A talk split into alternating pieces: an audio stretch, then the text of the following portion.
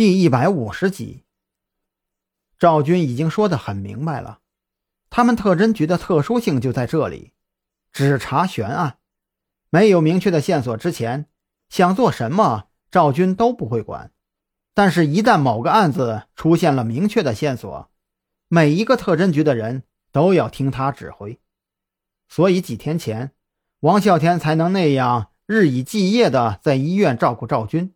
一来，他确实没有什么事情可做；二来，这也正是少有的特侦局需要他的时候。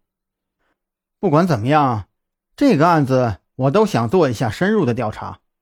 张扬一边说着，一边把档案收集了起来。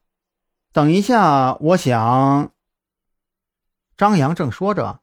他的手机突然响了，拿起电话一看，居然是蓝雨桐打来的。喂，雨桐，张扬，我找到蘑菇店的货源了。他们很小心，每次进货的时候都要绕着临海市的大街小巷转悠很久，而往往在小巷子里面一进一出，就很容易把人甩开。我追踪了四天，每一次都是在小巷子里被人甩掉了，直到今天。我才算是真正的跟上了他们。已经确定了具体位置，你现在还在追踪吗？张扬连忙询问。电话那头，蓝雨桐说道：“他们落脚地在东乌镇，临海市东南方。但是到了这里以后，车流量比较少了，我不敢继续跟上去。”那好，你在那里随便找个地方等我们，我们马上过去。张扬挂断电话。就把蓝雨桐报告的情况告知了其他人。赵军全然没有了刚才那副闲散的模样，直接拄着他的拐棍起身。既然如此，我们还等什么呀？在这里闲坐着也是坐着，不如找点事情做。你们去吧，我在这里看看家也挺好的。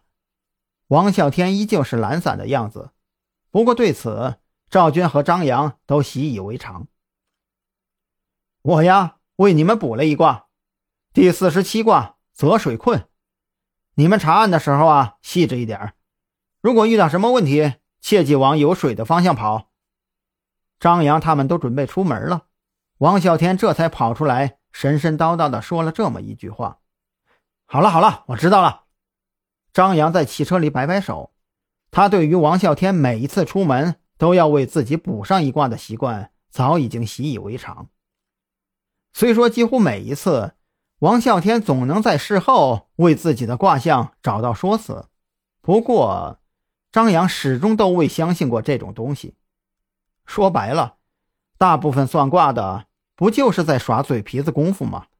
他们往往都能就一个卦象，为将来发生的各种可能性找到各种借口。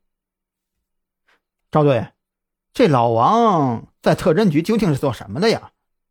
张扬发动汽车，疑惑地看着赵军。说实话，他看不懂赵军。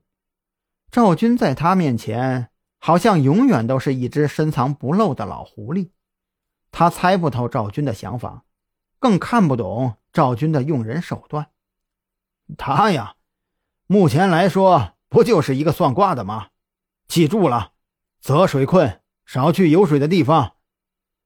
赵军望着窗外。